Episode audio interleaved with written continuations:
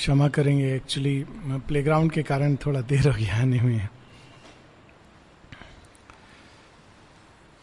पिछली बार हम लोग भक्ति के विषय में बात कर रहे थे, और एक और प्रश्न बाद में आया था कि धर्म और अध्यात्म दोनों में क्या भेद है? खासकर जब हम लोग समाधि पर फूल लगाते हैं या सिंबल बनाते हैं तो क्या वो धर्म है या अध्यात्म है? सबसे पहले भक्ति के जो सूत्र शेयरविंद ने दिए हैं, उसमें पिछले बार हम लोग पढ़े थे, मनन, श्रवण, दर्शन, ये तीन चीज़ जो शेयरविंद कहते हैं कि भक्त, भक्ति को ना केवल प्रज्वलित करने के लिए, परंतु भक्ति की ज्वाला को बढ़ाने के लिए। मनन अर्थात भगवान का ध्यान, भगवान के बारे में सोचना, अपने इष्ट के बारे में सोचना और प्रेम के साथ सोचना, सब कुछ उनके हाथ में समर्पण करने के भाव से सोचना। श्रवण उनके विषय में सुनना। इसको पुराने समय में सत्संग कहा गया था। और एक जगह शेरविंद बताते हैं कि जब चैत्य सत्ता बाहर आती है तो उसके अंदर गुरु भक्ति और गुरु प्रेमियों के प्रति एक सहस्र आकर्षण होना स्वाभाविक है।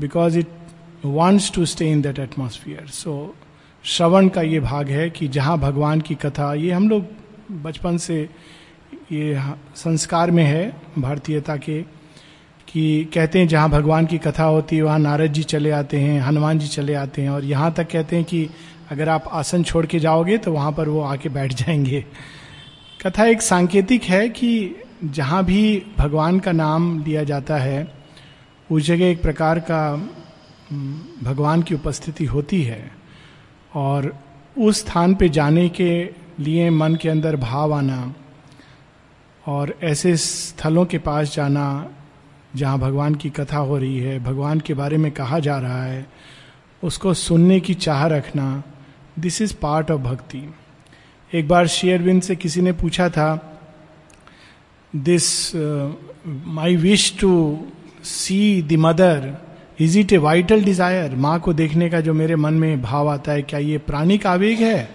शेरविंद कहते हैं no it is not a vital desire it becomes a vital desire when it is done with a certain motive otherwise it is a psychic feeling तो ये भक्ति के लिए ये तीन चीज़, मनन, श्रवण, दर्शन to see the divine to want to see the divine everywhere सब चीज़ के पीछे भागवत उपस्थिति को महसूस करने का प्रयास पिछले बार हम लोग पढ़े थे कि जब हम वृक्ष को देखते हैं, नदी, पौधा, मनुष्य, जीव, जंतु, एक प्रकार से हम लोगों को अपने आँखों के अंदर वो ज्वाला जगानी है, हृदय के अंदर वो भाव जागृत करना है कि उसके पीछे we should try to see the divine presence और वहीं से भक्त का जो एक लक्षण है, मैत्री करुणा एवं जो गीता में जिसका वर्णन है, वो प्रकट होता है। परंतु ये मैत्री और करुणा, ये बाहरी मापदंड नहीं है। ये करुणा किसी के शरीर के लिए नहीं है। शेरविंद बताते हैं कि ये एक बहुत डीप आध्यात्मिक सत्य है, जिसको धर्म में उतरते ही वो पार्टिस्टिक फरवर, कि लोग कोई भूखा है तो उसको भोजन दे दो। इट इज़ नॉट करुणा करुणा शरीर के प्रति नहीं होती है। करुणा उस आत्मा के प्रति होती है जो उसमें फंसा हुआ है उस अवस्था में। एक बहुत ऐसा व्यक्ति हो सकता है जिसका बाहर से जीवन बहुत सुखी है, लेकिन जो आध्यात्मिक व्यक्ति है, उसको उसके प्रति करुणा आ सकती है, क्योंकि वो बुरी तरह उसमें फंसा हुआ है। माँ से किसी ने एक बार ये प्रश्न किया था शेयरविंद से अबाउट रिच पीपल सो शेरविंद कहते हैं why should the divine have compassion towards the rich they are more in problem they are more in ignorance वो अज्ञान में ज़्यादा लिप्त हैं कहने का ये अर्थ ये नहीं कि हमेशा हम इसको वन टू वन को रिलेट कर सकते हैं कहने का ये अर्थ ये कि ये करुणा जो है उस आत्मा के प्रति है जो पूरी तरह अज्ञान के अंदर छिपी हुई है और ये जानती भी नहीं कि मैं अज्ञान में हूँ सबसे बड़ा जो करुणा का भाव है जो बुद्ध की करुणा है it is towards the soul in ignorance it is not towards the just the bodily aspect हालाँकि वो रूप भी वो ले सकती है but it is more towards the soul और भी उसी प्रकार से जो मैत्री का भाव है, ये बाहरी दिखावे का एक प्रकार का प्राणिक आवेग, संवेग और आदान प्रदान नहीं है। It is the deep sense of friendliness जो उस व्यक्ति के अंदर स्वतः ही प्रकट होती है। ये बाहर से प्रयास करने की ज़रूरत नहीं होती है। कि हम बहुत अपने आप को सोशली एक्टिव होंगे तो भक्त होंगे। जो भक्त होता है, वो चाहे अकेला ही कहीं क्यों ना रहे, परंतु उसके चारों तरफ़ एक ऐसा प्रभामंडल होता है, जो हम लोग पिछली बार पढ़ रहे थे, जो गीता के श्लोक से बड़ा सुंदर वर्णन है, कि वो किसी से उद्वेलित नहीं होता और उससे कोई उद्वेलित नहीं होता। This is the sign of a bhakta वो चाहे सारे जीवन अकेला रहे बट उसके अंदर वो एक मैत्री का प्रभाव it spreads around the bhakta as a natural consequence क्योंकि वो भगवान के भजन में लिप्त रहता है। सो so, ये हम लोगों ने लास्ट टाइम पढ़ा था। शेयरविंद एक चीज़ और बाद में ऐड करते हैं, जो we can skip that and read something else कि जितने भी मानवीय संबंध हैं, उन सबको भगवान की ओर मोड़ना, ये एक भक्त का संपूर्णता है। कौन से मानवीय संबंध है? और वास्तव में अगर हम देखें तो मानवीय संबंध हमारे भगवान के साथ संबंध के अहंकार के क्षेत्र में छाया है। आत्मा जो जो संबंध भगवान के साथ जोड़ सकती है, वो सारे संबंध अहंकार, मनुष्य और जीवन के साथ अहंकार के रूप में जोड़ना चाहता है। आत्मा का भगवान के साथ एक संबंध है, जो डायरेक्ट इससे प्रकट होता है कि माता और पिता का। वही चीज़ हम छाया रूप में अपने भौतिक माता पिता के साथ देखना चाहते हैं या जोड़ना चाहते हैं। लेकिन अज्ञान में, और इसी कारण सफरिंग होती है। उसी प्रकार से भगवान ना केवल माता पिता है, वे हमारे मित्र, सखा, वे ही हमारे निकटतम है, जिनको हम सब कुछ कह सकते हैं। वही संबंध हम अपने मित्रों में देखना चाहते हैं। उसी प्रकार से भगवान दिव्य गुरु हैं, जो हमको प्रकाश देते हैं। वही संबंध हम एक शिक्षक और टीचर में देखना चाहते हैं। और सबसे अधिक, भगवान ही वो बिलवेड हैं, जिनको हमारी आत्मा नित निरंतर ढूंढती है और उसी संबंध को हम अपने मानवीय जीवन में, अपने निकटतम बिलवेड में देखना चाहते हैं। और शेयरविंद यहाँ तक कहते हैं, और ये लोग भारतवर्ष में जानते हैं कि भगवान को संतान के रूप में भी क्यों? क्योंकि वही एक है, एक बड़ी सुंदर कथा है, मनु शत्रुपा भगवान से प्रार्थना करते हैं कि आप हमारी संतान के रूप में प्रकट आइए। तो भगवान कहते हैं, ठीक है। And he comes is Rama and the other brothers बड़ी सांकेतिक कथा है। मनु, मन मेंटल बीइंग शत्रुपा, प्रकृति। और हमारी मनोमय प्रकृति के अंदर से चैत्य सत्ता प्रकट होती है। तो ऐसा प्रतीत होता है, मानो वो मन के अंदर से जन्मी है but that is not the reality वो उसके पहले एग्जिस्ट कर रही है। So it is a very symbolic story तो हम भगवान को शिशु के रूप में भी देख सकते हैं। वन हु वी चेरिश शेरविंद कहते हैं कि जिनको हमें बहुत, जैसे बच्चे को कोई ट्रेजर करता है, अगर किसी माता पिता से पूछा जाए कि सबसे ज़्यादा प्रिय कौन है तुम्हारे लिए संसार में, कितना भी माता पिता उसको डांटेंगे, धमकाएँगे, मारेंगे, लेकिन स्नेह सबसे ज़्यादा बच्चे से करेंगे। तो भगवान के साथ बच्चे का संबंध जोड़ने का अर्थ क्या है? सबसे ज़्यादा प्रिय उनको समझ करके लाइक ए ट्रेजर एक जगह हम लोग शायद यहीं पर पढ़े थे या ट्यूजडे के क्लास में। शेरविंद कहते हैं कि दो प्रकार के लोग, दो प्रकार के मार्ग से भगवान की ओर मुड़ते हैं। एक जो राक्षसी मार्ग है। राक्षसी मार्ग से वो अंदर छिपे कृष्ण को पीड़ित करते हैं। शरीर को कष्ट देंगे, मन को कष्ट देंगे, दूसरों को तो कष्ट देंगे ही देंगे। और इस प्रकार से वो अंदर से भगवान को निकालना चाहते हैं। जब हम लोग पढ़ेंगे आसुरों की तपस्या, कैसी तपस्या है? सिर काट के रख रहा है, एक पाँव पर खड़ा हुआ है। That is not is torturing the body that is not the path लेकिन एक देवयुक्त तपस्या क्या है? दी शेरविंद कहते हैं कि सिंथेसिस में the Krishna in us has to be cherished and fostered and loved हमारे अंदर अगर भगवान का वास है तो हम अपने शरीर को, मन को, प्राण को कष्ट देंगे, कष्ट नहीं देंगे। इसका अर्थ ये नहीं कि हम इंडल्ज करेंगे शेरविंद कहते हैं, बल्कि और भी अधिक। जैसे बेबी कृष्णा की कहानी आती है कि पूतना, अघासुर, ये सब बकासुर, इन सबसे रक्षा करने वो सब आते हैं विनाश करने के लिए जब कृष्ण सोए हुए हैं क्रेडिल में।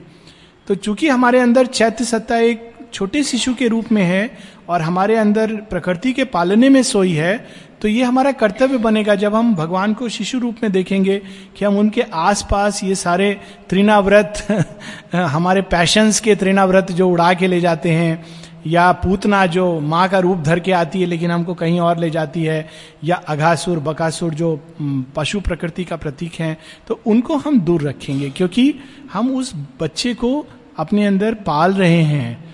हालाँकि वो बच्चा अपने प्रताप से सब कुछ कर रहा है। That is the beauty of the Krishna story कि ग्वाल बाल सब लगता है कि वो देख रहे हैं। यशोदा माँ बार बार कहती हैं, क्योंकि वो अज्ञान, अविद्यामय प्रकृति का प्रतीक है।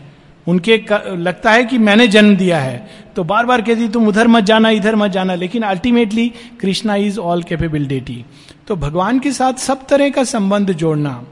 और शेरविंद यहाँ तक कहते हैं कि यदि इंटेग्रल योग में हमको भक्ति की पूर्णता तक पहुँचना है तो every emotional relation and satisfaction we have to seek in the divine. और इस चीज़ को बलात्, हृदय को तोड़ के नहीं होता है। That is the other part of this story जीवन के अनुभवों से व्यक्ति गुजरता है। कुछ लोग ऐसे होते हैं जो स्वतः ही आनंद से ये चीज़ कर लेते हैं। दूसरों को जीवन के अनुभवों से गुजरना होता है। धीरे धीरे धीरे वो देखते हैं कि जो कुछ भी हम बाहर मनुष्यों में ढूंढ रहे थे that we have to find only in the divine तो एक बहुत सुंदर Mata ji four austerities and four liberation volume twelve में बताती हैं चतुर्विद तपस्या और चतुर्विद मुक्ति। तो उसमें एक है तपस्या ऑफ़ लव प्रेम की तपस्या। तो उसमें कहती हैं कि हमें अपना एकमात्र एक्सक्लूसिव प्रेम मात्र भगवान के लिए रखना है। तो मनुष्यों के और बाकी सब के लिए क्या रखना है?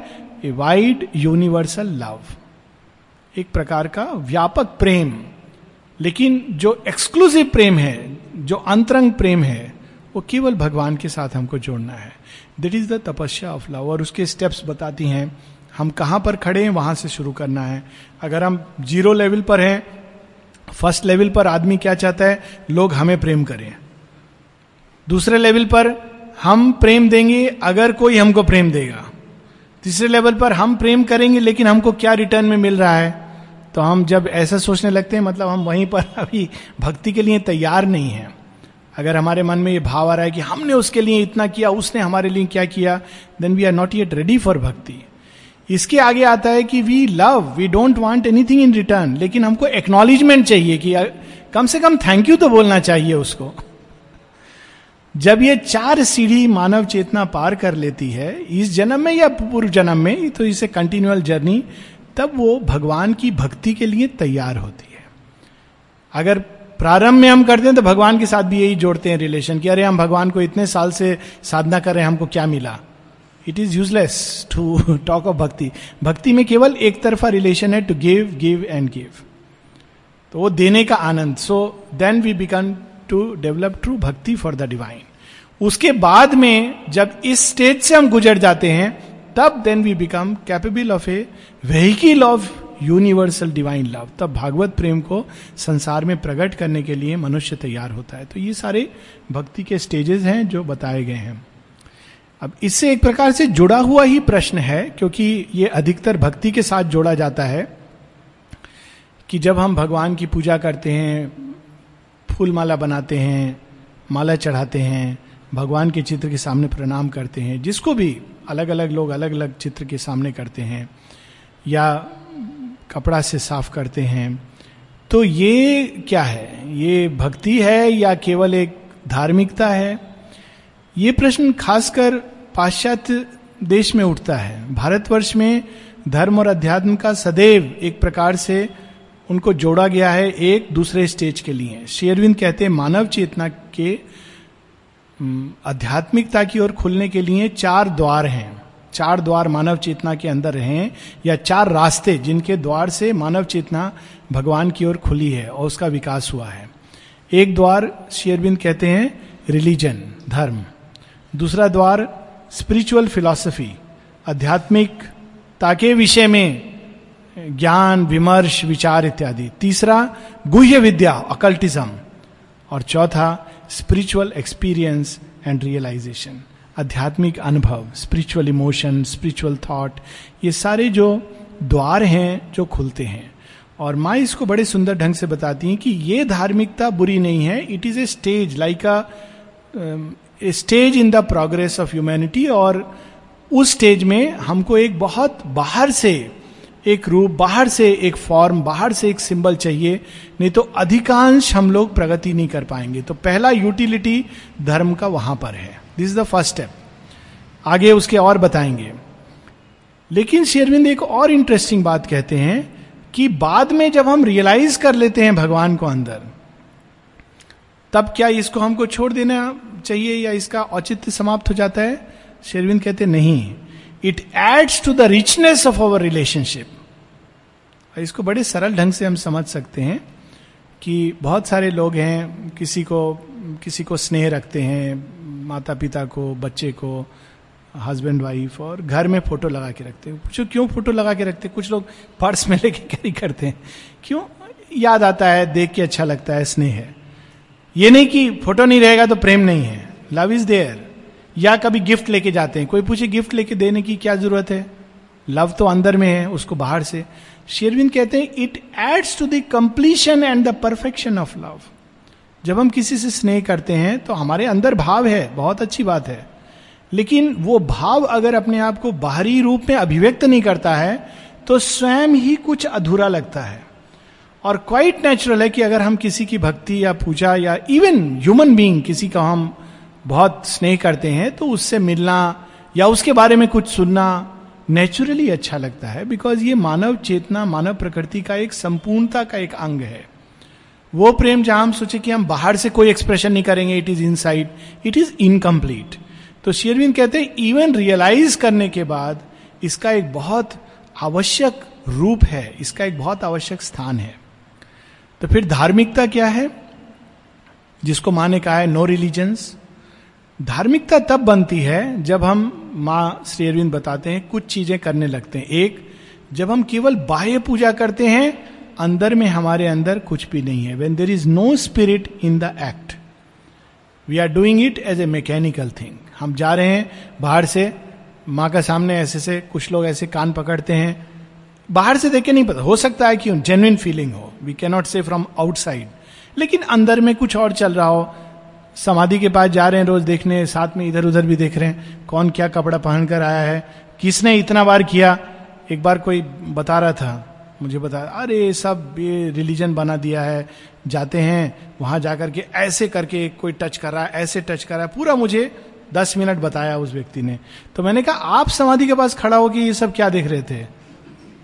What is the relevance of this अगर कोई ऐसे टच कर रहा है, कोई फूल को ऐसे दबा रहा है, इससे क्या ज़्यादा पावर आ जाएगा? ही वॉज़ आस्किंग मी ऐसे but what way you are doing there observing all this कि कोई इतना दबा रहा है, कोई उतना दबा रहा है? आप गए यू फॉरगेट योर सेल्फ तो जब हम लोग ये भाव this is another kind of nonsense तो मेन चीज़ ये है कि जब भाव है तो कर्म भक्ति है। और यहाँ तक कि शेरविंद कहते हैं, गीता को कोट करते हुए, अगर सच्चा भाव है तो इवन पत्रम, पुष्पम, फलम, तोयम, a flower a fruit a little water cup of water आप उससे भगवान की सेवा कर सकते हो। तुलसी मैकेनिकली खा सकते हैं, तुलसी प्रसाद रूप में खा सकते हैं। तुलसी ये सोच के खा सकते हैं कि मेरे सब रोगों की दवाई है।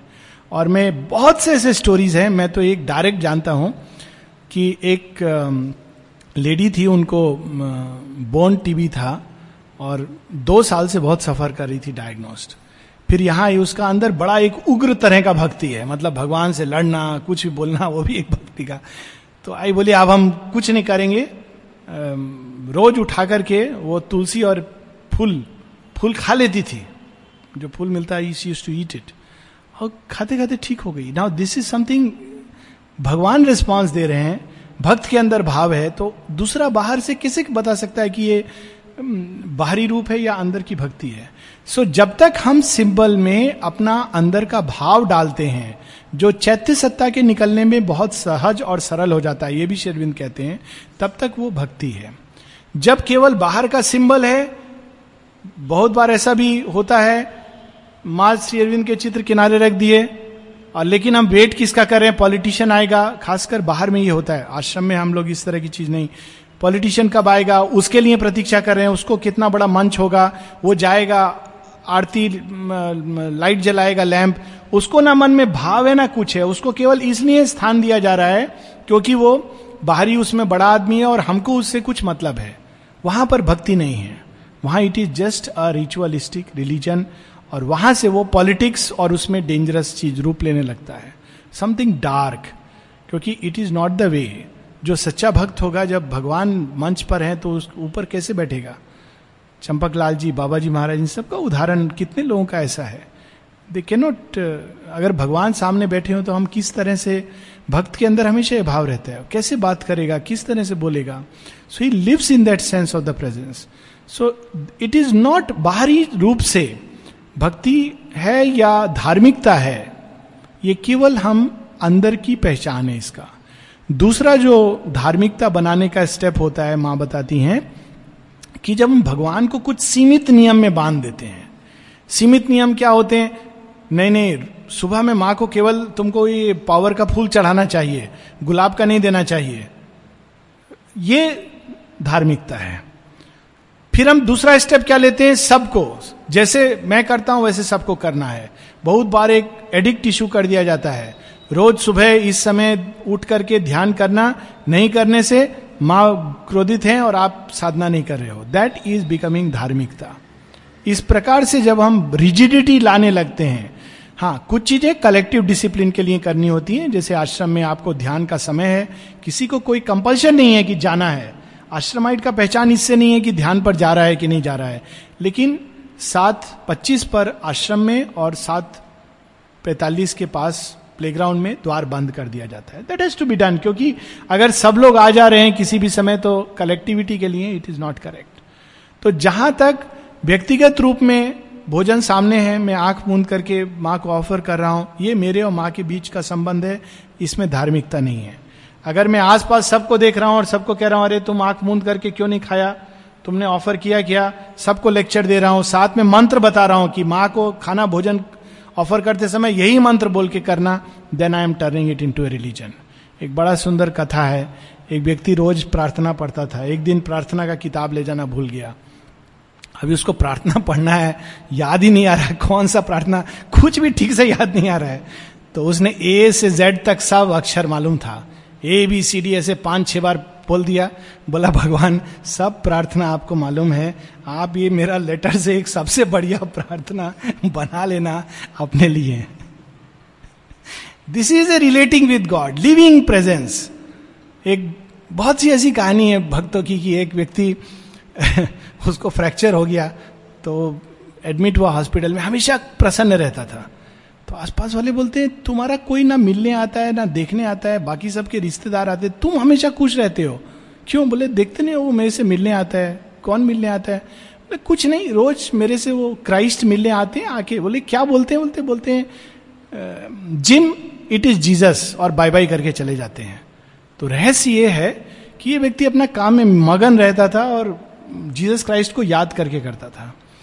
अब लेकिन उसको मन भी है कि चर्च में जाऊँ। तो चर्च में जाके बाहर से रोज कहता था, जीसस दिस इज़ जिम चला जाता था। जब वो नहीं जा रहा है तो भगवान आ रहे हैं बताने के लिए Jim this is Jesus it is a way of relating और कितने ऐसे उदाहरण हैं माँ शेरविन की तो अनेकों अनेकों कथाएँ हैं, जहाँ वो भक्त के पास पहुँचे हैं और किस प्रकार से वो उनको टच करते हैं। और रिलीव करते हैं। लेकिन जब हम इसको एक रिजिट कठोर नियम में बाँध देते हैं कि पाँच बार ऐसे उठना है, ऐसे बैठना है, इस तरह से ये पहला पाठ ही पढ़ना है। चाहे आपका मन कर रहा हो, नहीं कर रहा हो मैकेनिकली आप कर रहे हो तो ये धार्मिकता। तीसरा धार्मिकता का अंश होता है जब हम ये कहने लगते हैं कि मेरा भगवान तो भगवान है, बाकी सबके जो भगवान है वो सब इंफीरियर या बहरूपिया हैं। We should never say that हम ये कह सकते हैं, एक बड़ा सुंदर नलनीदा का एक आर्टिकल है। नलनीदा से बड़ा कौन ज्ञान योगी, अगर शेयरविंद के योग में देखें, जिनको शेयरविंद ने कहा he is my mental child मानस पुत्र। नलनीदा कहते हैं सेक्टेरियनिज्म वर्सेस फिडेलिटी क्या डिफरेंस है दोनों के बीच? कहते हैं, जब आपको एक कॉल आई है भगवान एक रूप में आपके सामने प्रकट हुए हैं तो आपको कंप्लीटली उनके प्रति फेथफुल होना है। दैट इज़ फिडेलिटी लेकिन धार्मिकता क्या होती है? जब आप बाकी सबको भी कहते हो, तुमको मेरा भगवान की ओर मुड़ना है और तुम्हारा भगवान भगवान नहीं है। मेरे लिए ये नाम रूप है और उस नाम रूप में जिसमें भगवान मेरे सामने आए हैं that is for me everything पर भगवान दूसरे के सामने किस नाम रूप में आएँगे? ये उनकी प्रॉब्लम है, मेरा प्रॉब्लम नहीं है। एक तुलसीदास का बहुत सुंदर चौपाई है। एक बार उनके सामने कृष्ण जी आ गए। तो तुलसीदास जी कहते हैं, मुझे मालूम है आप भगवान हैं, लेकिन मुझे वो रूप में चाहिए जो रूप में मैंने हमेशा आपको पूजन किया है। बड़ा सुंदर उन्होंने चौपाई रचा है कि कहा, कहूँ छवि आपकी, भले बिराजो नाथ, तुलसी मस्तक तब नवे धनुष बाँध लो हाथ। कि मैं आपकी छवि को क्या बोलूँ? आप तो बहुत अलग हो। बहुत सुंदर हो, सोलह कलाएँ हैं। राम जी में तो केवल बारह है। लेकिन मेरे लिए, मेरा हृदय तो उन बारह कलाओं वाले वनवासी भेष में धनुष बाण उसको चला गया है। मैं आपको अब सेकेंड हार्ट नहीं है देने के लिए। आप भी वही हो जिसने राम का रूप धरा और आपने कृष्ण का रूप धरा, लेकिन मुझे उस रूप में चाहिए। तो दैट इज़ फिडेलिटी जब हमारे अंदर आत्मा ने के अंदर पुकार आई है, किसी पथ के प्रति तो उस पथ पर एक निष्ठ होकर बढ़ना पथ की रिक्वायरमेंट है। माता जी कहती थी, यहाँ तक कि कोई बड़े भयंकर रूप में बीमार हुआ तो माँ उसके घर गई, देखा किसी और गुरु का फोटोग्राफ है। माँ ने बोला है don't come under these influences क्योंकि तुम्हारे लिए ठीक नहीं है, तुमने ये पथ चुना है। लेकिन दूसरे व्यक्ति के लिए बिल्कुल ठीक है, अगर वो किसी और गुरु या नास्तिक है या जैसे भी जा रहा है, ये उसकी प्रॉब्लम है। हमारी प्रॉब्लम नहीं है। तो जब हम ये कहने लगते हैं कि केवल हमारा भगवान भगवान है, बाकी सबके भगवान तो फ्रॉड हैं, वहाँ पर हम प्रॉब्लम करते हैं। तो अगर ये तीन चीज़ों से हम बचे रहें, एक तो कोई भी बाहरी क्रिया को केवल मैकेनिकल नहीं होने दें, अंदर में भाव डाल के करें, वो कोई भी क्रिया हो सकती है, हम रोज माँ का सिंबल बना सकते हैं। इट्स परफेक्टली फाइन माँ का सिंबल पहन सकते हैं। परफेक्टली फाइन मैं जानता हूँ कि ये सिंबल मैंने रिंग पहनी है, अभिप्सा आई थी और किसी ने बर्थडे पर शेयरविंद के रूम में लाके दिया। I know how much conscious I have become of my hand अरे, इस हाथ में माँ का रिंग है। It makes you conscious and this is perfectly fine लेकिन जब हम सबको अंगूठी बांटे या इस तरह then we are turning it into a religion तब वो कल्ट बनने लगता है। दूसरा चीज़ कि जब हम ये कहने लगते हैं कि केवल एक फिक्स्ड तरह से आप जा सकते हो। भगवान को अप्रोच करने के बहुत तरीके हैं, सब अपने अपने तरीके से जाते हैं। और तीसरा ये जब हम कहते हैं कि मेरे गुरु ही एकमात्र गुरु हैं, मेरे भगवान ही भगवान हैं, बाकी सब भगवान ही है, वहाँ प्रॉब्लम करते हैं। इसका अर्थ ये नहीं कि हमको अपने गुरु के प्रति ईष्ट के प्रति फेथफुल नहीं होना है। We have to be very faithful faithful to the extent कि दिन, रात वो चीज़, वो रूप, दर्शन हमारे सामने होना चाहिए। लेकिन नॉट टू कन्वर्ट अदर्स क्योंकि जब हम कन्वर्ट करते हैं तो देर इज़ ए प्रॉब्लम तो अब हम इसमें एक छोटा सा पैसेज पढ़ लेंगे। Five minutes we have synthesis of Yoga से है चैप्टर है the ascent of the sacrifice to हमारे अंदर जो यज्ञ की अग्नि, जिसमें सब कुछ अर्पण करना है, उसका यज्ञारोहण। In any cult this symbol this significant rite और expressive figure is not only a moving an enticing aesthetic element but is physical means by which the human being begins to make outwardly definite the emotion and aspiration of is heart to confirm it and to dynamise it किसी भी सब जगह माता जी की और शेरविंद को लोगों ने बिठाकर जया दी थी, उन्होंने एक्चुअली दुर्गा अष्टमी पर एकदम प्रॉपर दुर्गा जी की तरह पूजा किया हुआ है। Once Mother Sri Aurobindo expected I mean agree to it दो साल या तीन साल, चौथे साल माँ अचानक उठ के चल दी। तो उन्हें घबरा गई, क्या हुआ? बोला you think any divine being can sit here like this unless there is emotion in क्योंकि उन्होंने फिर मैकेनिकली ले लिया कि हर साल it is taken for granted तो जब हमारे अंदर भाव है तो वो सब एक्टिविटीज़ इज़ ऑल राइट और भाव है कि नहीं, केवल भगवान जानते हैं। नो बडी कैन से किसी को बाहर से देख करके कि भाव है कि नहीं है। तो this is between us and the divine तो शेयरविंद कहते हैं, बाहर का इट इज़ इंपॉर्टेंट माँ कहती है, तीन प्रकार से संपूर्ण सरेंडर के three methods one of them is to lay prostrate at the feet of the divine माने स्वयं लिखा है। Prostrate at the feet of the divine is a very physical act it is a expression of surrender तो बाहर से एक उसकी आवश्यकता है। For if without a spiritual aspiration worship is meaningless and when yet the aspiration also without the act and the form and the form is a disembodied and for life an incompletely effective power so it is so clear कि बिना अभिप्सा के केवल कर्म बाहर से वो एक meaningless चीज़ है। लेकिन अभिप्सा है और बाहर से आप उसको अभिव्यक्त नहीं कर रहे हैं तो वो भी एक इफ़ेक्टिव पावर नहीं है। उसके अंदर पूरे रूपांतरण की शक्ति नहीं है। खासकर इस योग में जहाँ भौतिक तत्व तक चेंज होना है। It is unhappily the fate of all forms in human life to become crystallise कह रहे हैं, लेकिन अनफॉर्चुनेटली क्या होता है कि सब रूप एक समय के बाद जाके क्रिस्टलाइज फिक्स हो जाते हैं। Purely formal and therefore effete and although form and cult preserve always their power for the man who can still enter into their meaning the majority cease to use the ceremony as a mechanical rite and the symbol as a lifeless as तो हालाँकि ये शेरविंद कहते हैं, बहुत एक दुखद बात है कि समय के साथ में सब फॉर्म केवल एक रिचुअल बन जाते हैं। लेकिन फिर भी उसके अंदर कोई शक्ति प्रिजर्व रहती है। भारतवर्ष में हम लोग देखते हैं कि हज़ारों वर्ष फॉर्म्स हैव बीन प्रिजर्व्ड और ऐसे लोग रहे हैं जो अभी भी मंदिर में जाते हैं और विष्णु भगवान की मूर्ति के सामने खड़े होकर अचानक उनके अंदर कोई चीज़ जाग गई है। चैतन्य महाप्रभु का अपना एग्ज़ाम्पल है। How he went to Jagannath temple Champak Lal ji का उदाहरण है कि कैसे वो गए और suddenly the door open when it was not the time to open हम सबके जीवन में ऐसे एग्ज़ाम्पल आते हैं कि अगर अभीपसा है तो वो फॉर्म अपने आप में अपने अंदर छिपे सत्य को प्रकट कर देता है and because that kills the soul of religion cult and form cult and form have in the end to be change और thrown aside altogether there are those even to whom all cult and form are for this reason suspect and offensive but few can dispense with the support of outward symbols तो इस कारण क्योंकि समय के साथ में cult और form केवल एक लाइफलेस रिचुअल हो जाते हैं, हम सबने देखा हुआ है, मैंने देखा है बचपन में मंदिर में लोग जाते थे डिस्कशन करते थे तुम्हारी बहू खाना बनाती है कि नहीं? तो वो माँ अपना रोना रोती थी और वो दूसरी सास अपना रोना रोती थी। It becomes like a social club Hanuman ji के सामने खड़े हैं दो पैसा निकाल के फेंक रहे हैं।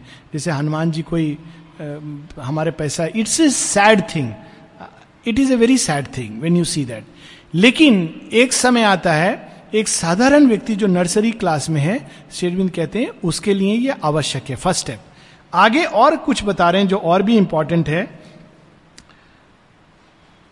But few can dispense with the support of outward symbols and even a certain divine element in human nature demand them always for the completeness of it spiritual satisfaction और केवल एक नर्सरी क्लास में नहीं even जब हम आध्यात्मिकता का PhD कर लेते हैं, तब भी हमारे अंदर कोई चीज़ है जो इसको बाहरी रूप में अपने भाव को अभिव्यक्त करने के लिए डिमांड करती है, क्योंकि वो कंप्लीट करता है उस चीज़ को।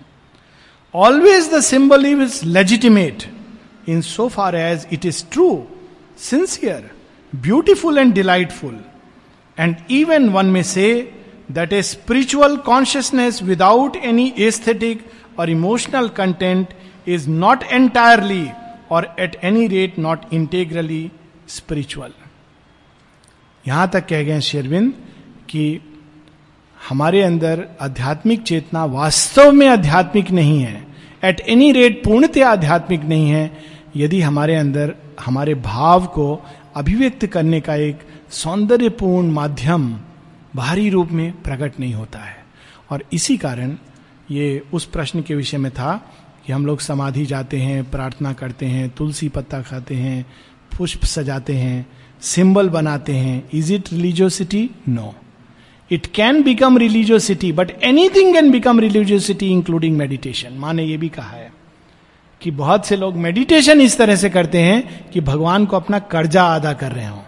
बीस मिनट जाके आँख मूंद के बैठ जाते हैं, बोलते हैं कि हाँ हमने आज आज हमारा कोटा पूरा हो गया मैडम अब हम पूरा जीवन अहंकार के रूप में लीड करेंगे। एनीथिंग कैन बिकम रिचुअल लेकिन उसके अंदर कोई ना कोई सत्य छिपा होता है और अगर हम उस सत्य को ग्रहण करें तो माता जी का सिंबल बनाना, समाधि जाना, उसको स्पर्श करना, माँ का देह वहाँ पर है, उसको स्पर्श करना, इस भाव से कि यहाँ पर उन्होंने अपनी महासमाधि रखी है यहाँ उनका जीवंत प्रेजेंस है। या शेरविंद ने कहा है प्लेस ऑफ़ सेंट्रल इन्फ्लुएंस तो उस भाव से जब हम करते हैं तो हमारे ही अंदर आध्यात्मिक चेतना ना केवल पुष्ट होती है, बल्कि कंप्लीट होती है, वरना कोई चीज़ है जो अधूरी रह जाती है। So we will stop here